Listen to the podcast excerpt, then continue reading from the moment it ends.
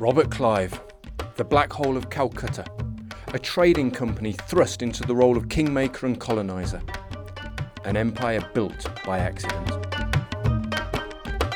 Tragedy, farce, bravery, and exceptional greed. These are the ingredients for our story this season the story of the Battle of Plassey and the birth of the British Empire in India. In today's episode, we'll be transported to the 1750s, to the east coast of India, the city of Calcutta, and the surrounding area, where a company of British merchants known as the East India Company are busy trying to get rich, avoid paying tax to the local ruler, and sticking it to our old enemies, the French. It's a complicated time, but I'll try my best to break it down and explain it in a way that makes sense. This is a short three part season of the podcast a chance for me to draw breath after the deep dive we took into the history of the Anglo Zulu War of 1879. Today, we're laying the foundation stone of future seasons where we will examine, amongst others, the Sikh Wars and the Indian Mutiny, conflicts that have always fascinated me. This season is also an experiment in trying slightly shorter, more concise episodes that will allow me hopefully to post them a little bit more often. Let me know what you think, or if you prefer the less regular but longer, meatier episodes. I don't claim to be an expert on the Battle of Plassey, but in the course of researching this series, I've learnt a lot and developed a deep love for the era. I hope that you will too. So, without further ado, pick up your musket, put on your trusty red coat, and let's show the world what a handful of British troops are capable of.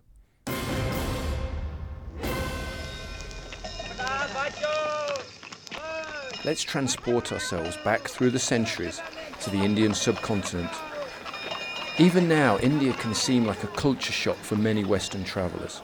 So I can only imagine how delightfully alien and exotic it seemed to the handful of British soldiers, traders, and adventurers who were based there in the 1750s. The weather, the food, the religion, the clothes were vastly different to anything in Britain. It was a place where Europeans often died quickly, unable to handle the rigours of the climate and the local microbes but it was a place where vast profits could be made, reputations could be cemented, and men with an urge for war and adventure could satisfy all of their wishes. The British Honourable East India Company had had a foothold on the subcontinent since the early 17th century, and by the time of our story, they controlled trading posts at Surat and Bombay on the west coast of India, and Madras and Calcutta on the east. India was a region in flux after the collapse of the Mughal Empire at the beginning of the 18th century, it became a place where local strongmen and brigands could carve out empires for themselves. Afghan invasions and local power struggles added to this feeling of anarchy. Meanwhile, the East India Company were in direct competition with the French, and to a lesser degree the Portuguese and the Dutch. All of the European powers were keen to exert their influence with the local rulers and make as much money as possible. In fact, to be fair, at this time, the British government had no real interest in territorial expansion or nation building in, in India. The only thing that they or the company directors cared about was cold, hard profit. But the War of Austrian Succession in the 1740s had seen fighting flare up between the British and the French across the globe, and India was no exception. The company found itself literally battling its French rivals for control of Madras and Pondicherry, Small campaigns compared to those in Europe, but important for showing the local rulers the power of European arms and training. At the conclusion of the war, neither side were able to claim any great glory, but the scene was set for further showdowns. Both Britain and France began sending more resources to the subcontinent and vied for yet more influence with the local states. In many ways, the army that was in India at this time wasn't really a British army at all. There was only one line infantry regiment which was represented at Plassey, and that was the 39th Foot, aka the Dorsetshire Regiment. And even they numbered less than 300 men on the day of the battle. Most of the available soldiers were Indians or men of mixed heritage, who were often referred to as Portuguese. The white recruits who served in the East India Company at this time were generally quite a poor bunch, many not suitable for the regular army, which, to be fair, given the lax recruiting standards of the time, speaks volumes. There was also a lot of Swiss, Dutch, and other European mercenaries amongst them. The pay wasn't great, and promotion was glacial. It was far from an elite force. Like their counterparts, the British regulars, most of the company troops wore distinctive red coats, though they were generally cut shorter and lined with cotton rather than wool. And so back to our narrative. It's now 1756.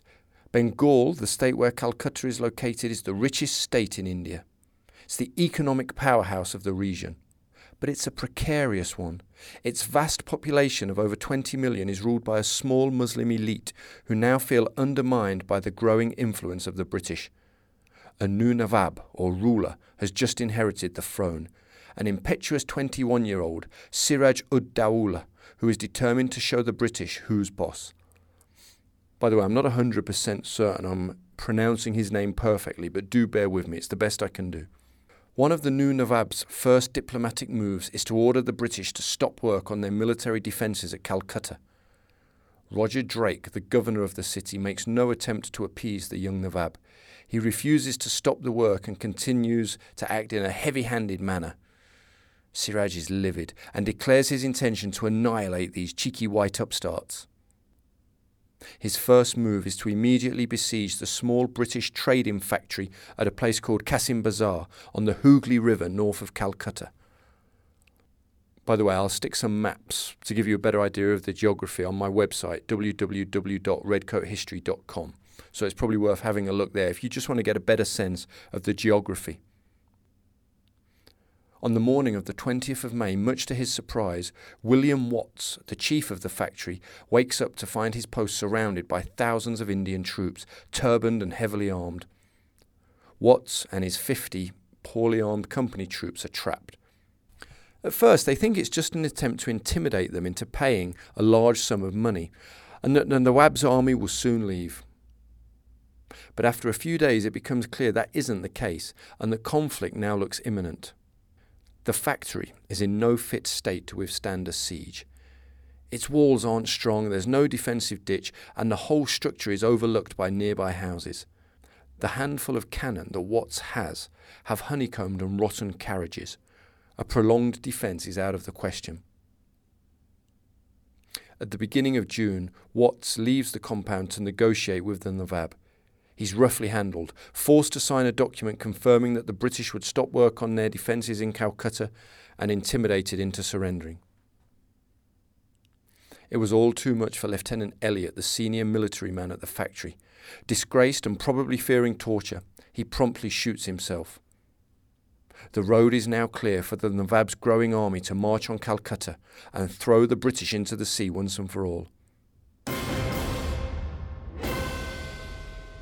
Calcutta wasn't a well defended city, as the contemporary chronicler Robert Orme writes. The river Ganges forms a crescent between two points, the one called Perrin's Garden and the other Surman's Garden. The distance between these, measured along the bank of the river, is about three and a half miles.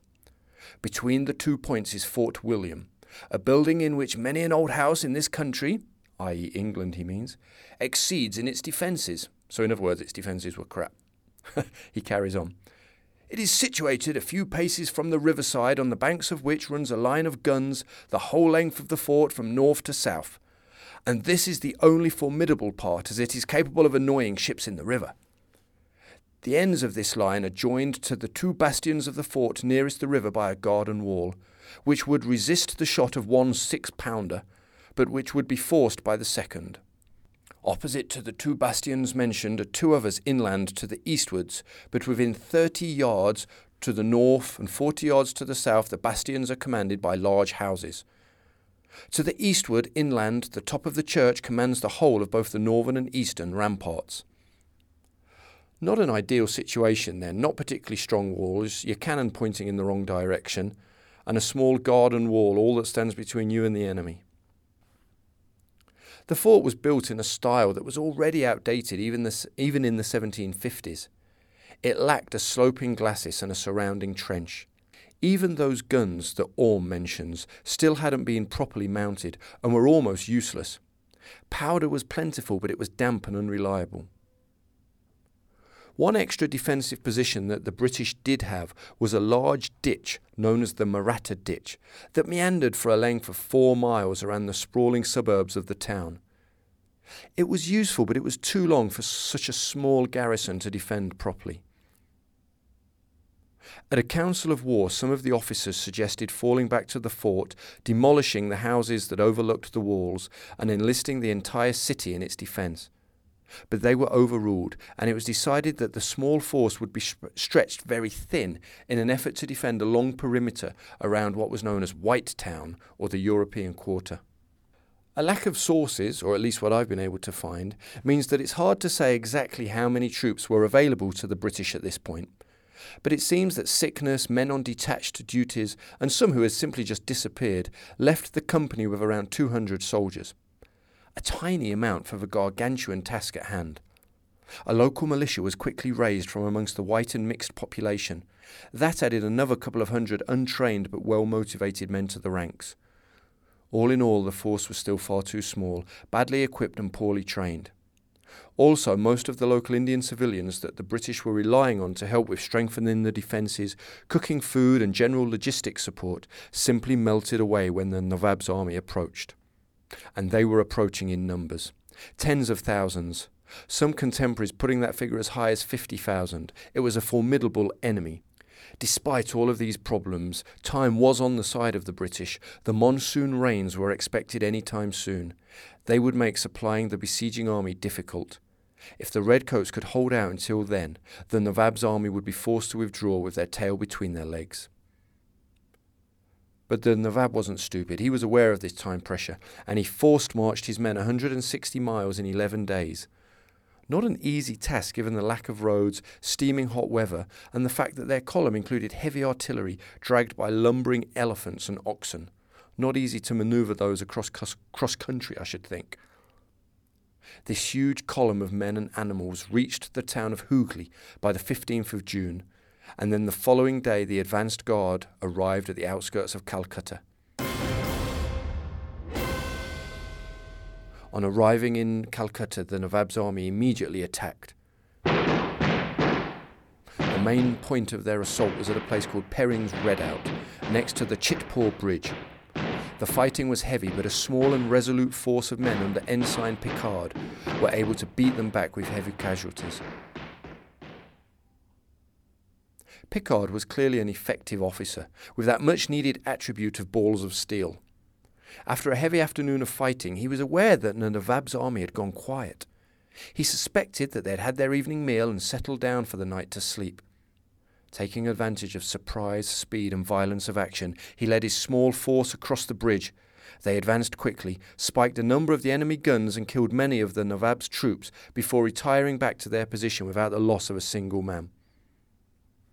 But despite small tactical successes like this, there was no way that the tiny, massively overstretched British force could maintain their long perimeter against overwhelming odds.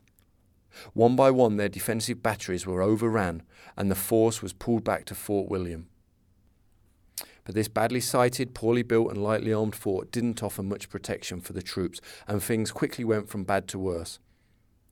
An attempt was made to evacuate the women and children onto boats but it turned into a chaotic scene with people drowning and the officers and men sent to escort them fighting to get aboard the boats themselves. The governor, as well as a number of senior officers, decided to abandon their men and save their own skins, sailing away in the few boats that were available. With them went any chance of an orderly retreat that may have redeemed a little British honour. Those left at the fort, now angry and abandoned, focused their attention on finding booze and many drank themselves into oblivion. The 50 or so Dutch mercenaries that were, an important part of the force deserted, and those few brave souls that remained on the battlements watched as the Nawab's troops burned down all of the surrounding buildings in preparation for their final assault. Artillery pounded the walls, kicking up clouds of dirt and dust, while sharpshooters picked off the defenders one by one. On the morning of the 20th of June 1756, the enemy infantry launched a large assault. They were repulsed, but in doing so, the British suffered very heavy casualties and used up most of their ammunition. Shortly afterwards, on the same day, later in the afternoon, another confused and desperate scene took place. An enemy negotiator came forward to discuss terms. A flag of truce was raised in the fort, and the men put their weapons down to relax. As they did so, the Nawab soldiers crowded up against the walls, and a Dutch traitor inside the fort opened one of the gates, allowing the Indians to swarm inside. Anyone who put up a fight was quickly butchered, especially the feared warriors in their red coats. Eventually, after a short but chaotic fight, the fort was surrendered and the calm returned. Prisoners were rounded up and the Nawab appeared. He promised fair treatment to the British, who were now commanded by a civilian called John Holwell. It was then the infamous Black Hole of Calcutta incident occurs. The historian Samuel Charles takes up the story. So far, everything seemed to be going well. The native soldiers had plundered the Europeans of their valuables, but did not ill treat them.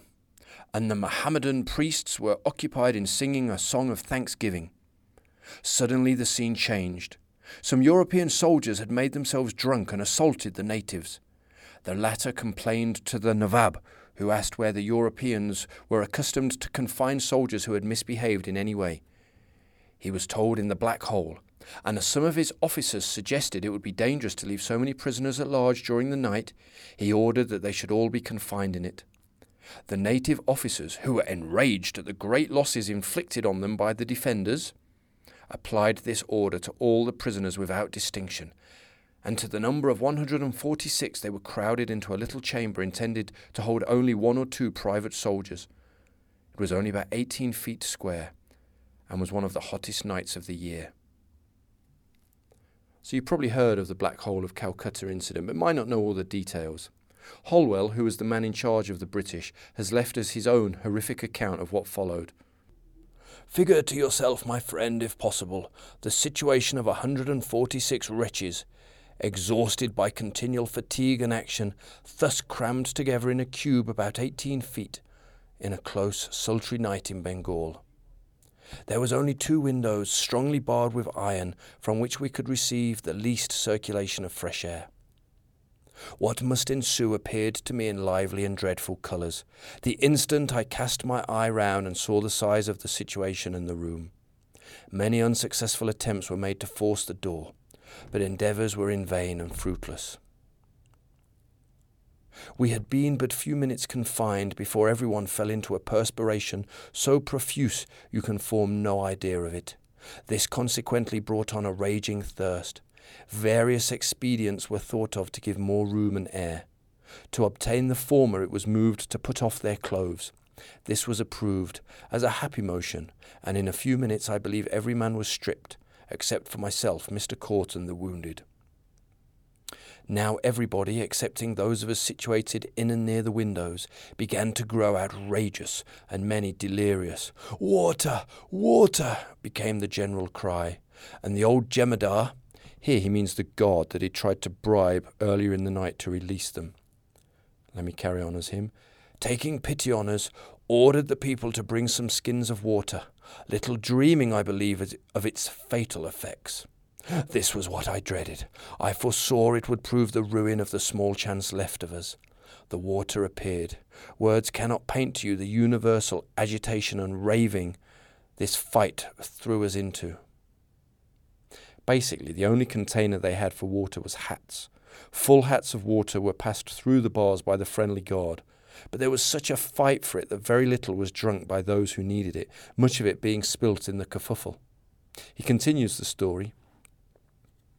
Oh, my dear sir, how shall I give you a conception of what I felt at the cries and ravings of those in the remoter parts of the prison, who could not entertain a probable hope of obtaining a drop, yet could not divest themselves of expectation, however unavailing? And others calling on me by the tender considerations of friendship and affection, and who knew they were really dear to me. Think, if possible, what my heart must have suffered, many forcing their passage from the further part of the room, pressed down those in their way who had less strength, and trampled them to death. This scene of misery proved entertainment to the brutal wretches without, he means the gods, but so it was, and they took care to keep us supplied with water, that they might have the satisfaction of seeing us fight for it. They held up lights to the bars, so that they could not miss any of this inhuman diversion. I want to jump on a bit here to the part of his account that brings home the lengths they would go to to taste any moisture in their mouths. Whilst I was at this second window, I was observed by one of my miserable companions on the right of me in the expedient of allaying my thirst by sucking my shirt sleeve. He took the hint and robbed me from time to time of a considerable part of my store. Our mouths and nose often met in the contest. Gosh, can you imagine being so thirsty you're willing to suck the sweat off another man's shirt? And so, through a combination of a wish for retribution, indifference, and maybe just old fashioned bad luck, many of the British survivors of the battle now died of dehydration and exhaustion in that cell. It's thought that less than 25 survived the night, and some of them died later on because of their experiences. I can't even begin to imagine the horror of that scene. But it's a horror that did grow in the telling, and that went on to fuel the British wish for revenge and their need to reassert themselves across India. The Nawab, Siraj ud Dawla, had proven that the Europeans weren't invincible, and they couldn't do as they pleased in India. But it also now angered the British and given them a hunger for retribution that would soon need satiating.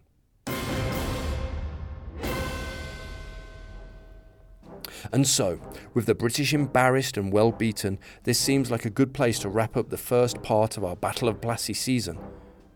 In the next episode, we'll meet a man whose name still echoes down the centuries Robert Clive and we'll be there at the dawn of the British Empire in India and the coming of age of the British led Indian sepoys, who were to become so important to the British Empire over the following two centuries. If you've enjoyed this episode, please do share the link with friends and on your social media, as I'd love for this show to grow and for a whole new generation of people to learn the stories of the British military and this country's rich history of arms. Perhaps colonial wars aren't fashionable anymore, but I'm going to keep going with talking about them because the men who fought and died for our country deserve to be honoured and remembered, and that's what I'm trying to do with the Redcoat History podcast. Thanks for helping me to do that. Anyway, be sure to maintain your discipline, don't steal the officer's grog, and above all else, keep your bloody powder dry. We're going to need it.